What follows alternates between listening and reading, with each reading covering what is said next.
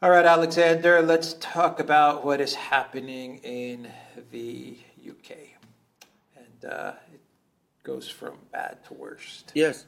Even worse. Yes. it seems every week that passes. But one thing doesn't change, and that is the uh, UK political class, whether it's left, right, center, their support for Ukraine doesn't change.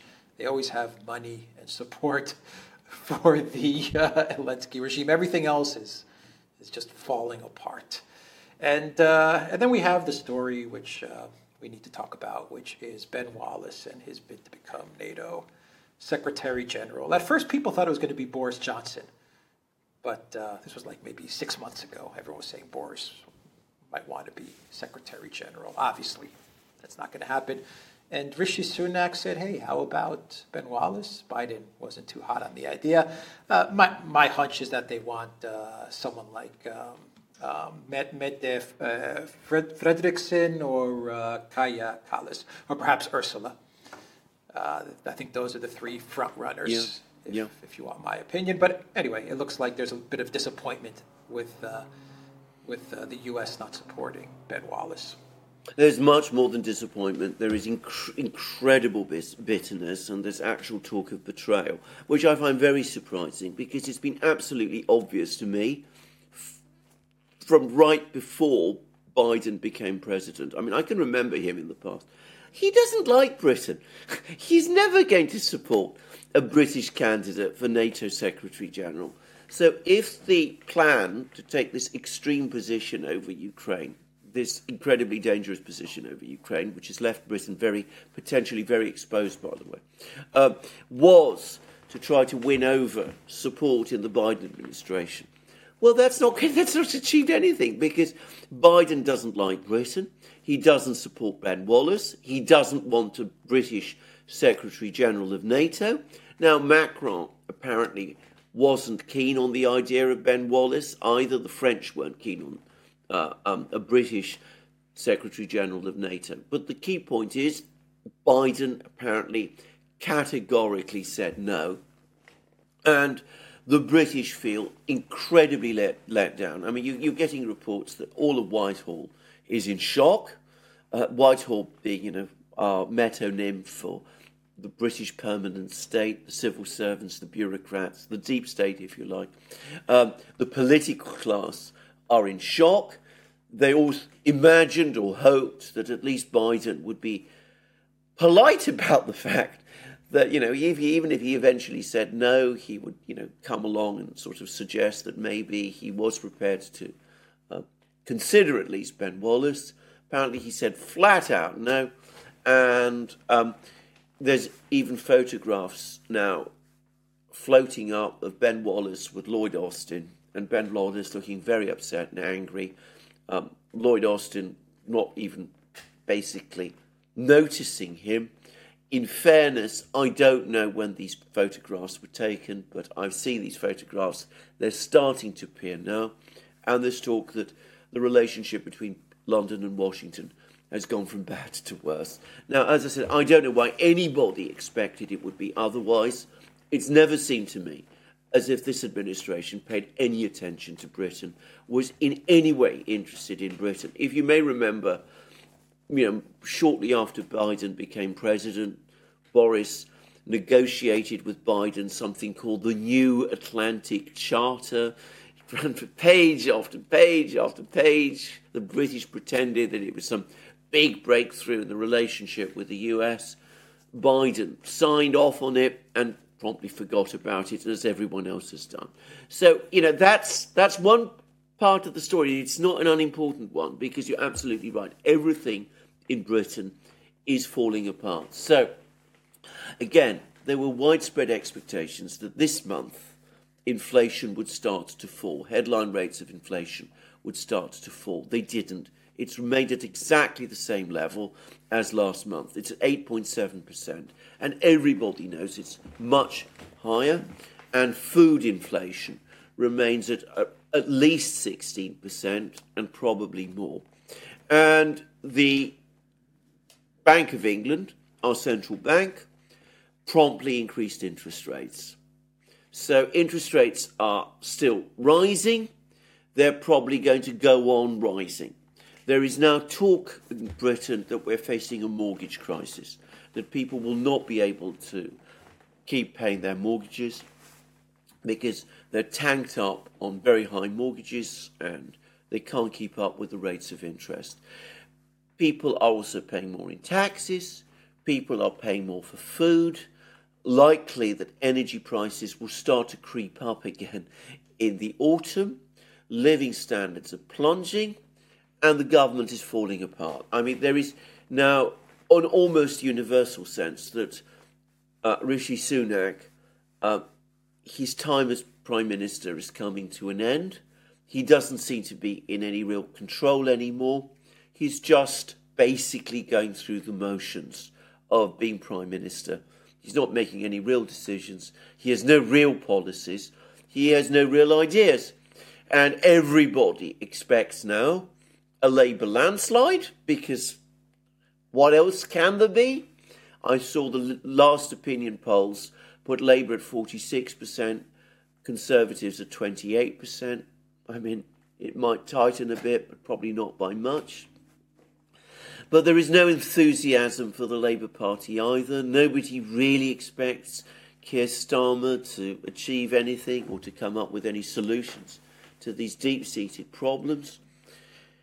And the only thing they can, therefore, all agree on is more money for Ukraine. And we had a donors conference. Rishi Sunak went there. He pledged more billions to Ukraine.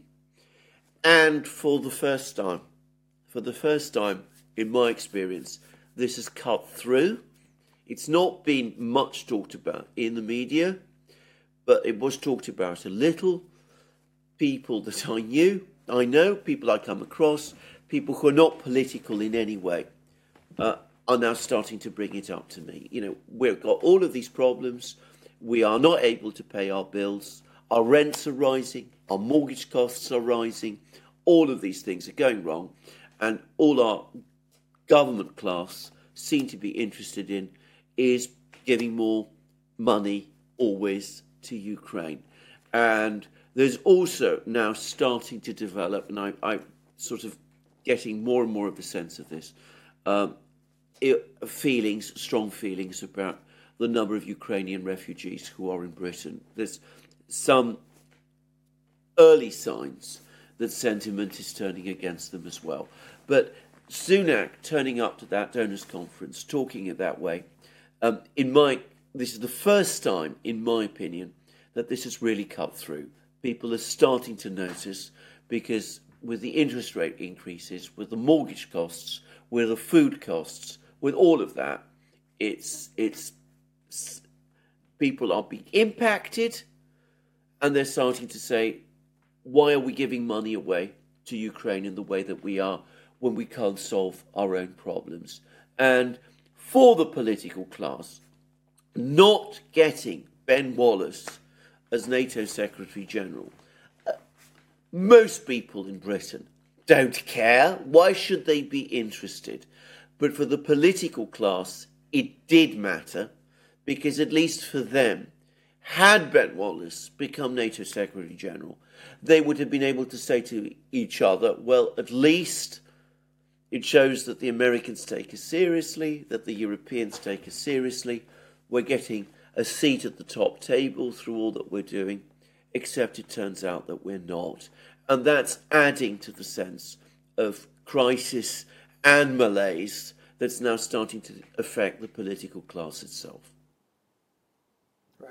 Uh, the, the, the reward from the Well, the U.S. reward, to, yeah. to the U.K. political class for, for all the escalation and the provocation in Ukraine. Here's here's your your your bone. Uh, good, good good doggy. You know, like yeah, pathetic. It is pathetic. pathetic. It is Um, pathetic. Yeah, it really is. It really is pathetic. Um, I I saw that speech from Rishi Sunak, and uh, I, I just have to say that uh, he he's not a very bright person. No. I mean, I, I listened to that speech, and what came across is someone that's just not very bright. I mean, he just really, really isn't. He, this, this guy's no business being prime minister of I agree. UK at all. I mean, at all. And uh, you know, maybe maybe the people, not only in uh, in Britain, but may, maybe in in Europe, that have been hypnotized by this this this, this conflict and uh, and the star power of Zelensky. Maybe they'll start to, to wake up and realize that every time the UK or the US or the EU gives money to Ukraine, even though their own economies are collapsing and their own lives are getting harder and harder, every time they give money to Ukraine, all they're doing is paying themselves. I mean, the EU has pledged 55 billion to Ukraine until 2027. Why are they doing that? Where do they find the, the money? You know, we have problems in Germany and we have problems in Greece and in in Netherlands and all over Europe. There's a, there's an economic crisis and people are struggling. And you know, I was this morning I was just thinking, yeah, of course she's going to pledge 55 billion Ursula to Ukraine because they're they're just they're paying themselves. Yes. Why wouldn't they pay themselves? I mean, you know, and, and NATO, and I also think having having someone from uh, from Britain as the head of NATO is probably good for business as well. Oh, absolutely. I mean, the British political the, class. Absolutely. I mean, the British defence industries, which are which exist. I mean, the BAE systems and all of those would have done very well if Ben Wallace had become Secretary General of NATO. No question about it. And he would have brought his own people into NATO, and he would have staffed his own secretariat with the with his own people, and they would have made it would have made you know for these people it would have made a difference. Now, as I said, I, I don't want to give the impression that there's a we're on the brink of some kind of an uprising here because we're not. But as I said, for the first time, it did cut through. Um, I, one hears a, a, a, comment that was made to me by a person I spoke to yesterday. I, I'm not going to say who it was, but she she is not a political person at all. I mean, she's not interested in politics. Um, I had an encounter with her because, well, I mean, in, in, in the course of life, one does. But I mean, and she was typical. I mean, I've spoken to other people as well. She was saying, you know, I, I'm paying more for my rent. I'm paying more for everything that's ha- happening. My, I'm losing. I'm losing. I, I can't save up money to buy a house. Money is being given to Ukraine. Rishi Sunak doesn't care. He's a billionaire. He's not affected. And this is not someone who generally talks in that way, but it is. It it did cut through for the first time, in my opinion. Now, as I said, what the political effect of that's going to be is another matter, but it does add to the sense of malaise and it does it does add to the effect of disillusion that is starting to take hold. At the moment, the only thing people can do is vote Labour because that's the only option they are they are given without any conviction that that's going to change things. But if this goes on for very very much longer, I mean we could find ourselves in Britain in a very difficult situation where it becomes a point of no return and then what happens politically at that point is another question.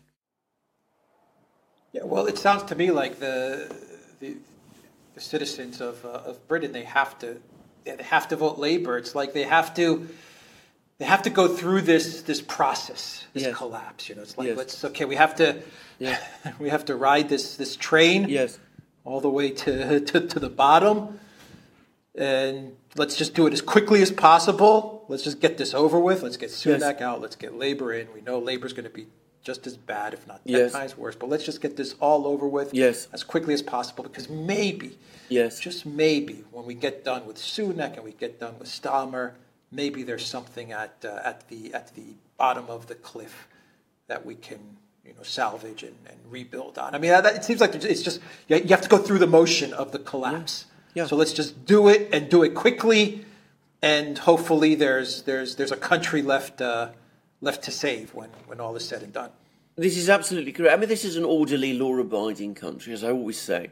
I mean, this is not a place where insurrections tend to happen, but this has always been true because the political system up to this point has worked reasonably well. It's reflected the feelings that people have it, it is not doing that any longer.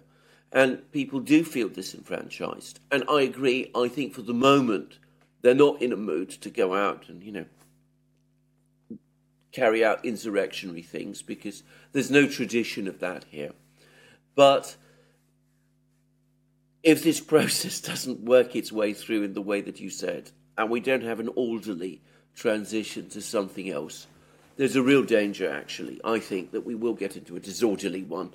And if that happens in Britain, well, I I don't want to even contemplate that possibility, but it would be very, very, very, very um, different from anything we've experienced in recent British history, and it will have implications not just for Britain but for the whole world.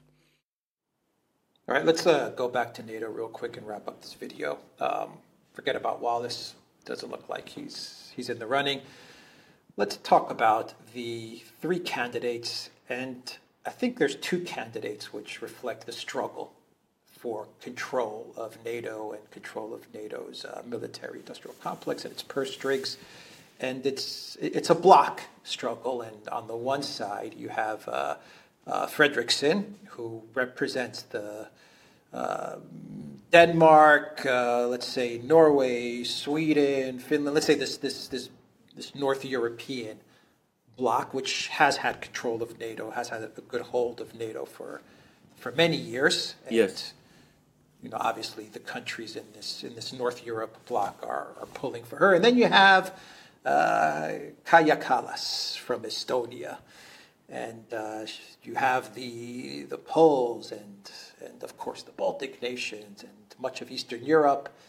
They would like to see her as a, as a Secretary General in order to reflect and represent uh, a new NATO, a NATO that that is, uh, that is dependent on Eastern Europe and dependent on Poland and the Baltic nations and values the, the contribution of, uh, of the Baltic nations and Poland. So you do see this, this kind of block struggle in, in NATO in order to get their, their person in as uh, the next Secretary General. And then, of course, you have the, the other option, which is that Stoltenberg just stays yes. another year, which. Yes they've been talking about. Yes, Just keep him in there for another year. Yes.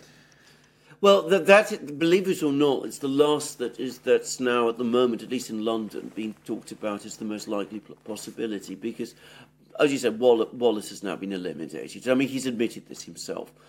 I mean, there's Sanchez, who's an outside candidate if he loses the Spanish election, but I don't think anybody really takes that terribly seriously. Maybe Sanchez himself does, but I don't think anybody else does. There's Ursula. I mean, she clearly wants it, but the problem with Ursula is that you know I think that there's a lot of ill feeling at the moment about Germany.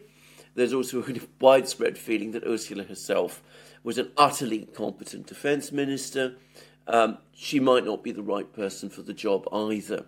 And the problem is that with um, and Kallas, they sort of seem to be cancelling each other out. There doesn't seem to be any real agreement. I think people are getting very tired, by the way, by the Nordic domination of NATO.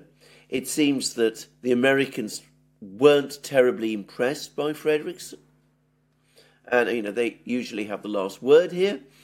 Um, and they didn't. Kallas herself. Apparently, she might not be acceptable to the French and some other countries. So the talk is just keep the old warhorse Stoltenberg in position because ultimately um, you don't want to show a huge outburst of disunity um, at Vilnius, and he's you know he's the default candidate, so he sort of remains permanent net secretary NATO Secretary General, because the priority now is to paper over the divisions. You can't you can't admit that you can't find an alternative, so you might as well stick with him. Yeah, he's going to be NATO's Secretary General for life. Yeah. All right, we'll. We'll leave it there. The TheDuran.locals.com. We are on Rumble, Odysee, BitChute, and uh, Telegram, and Rokfin. And go to Duran Shop, 10% off. Use the code. Good day. Take care.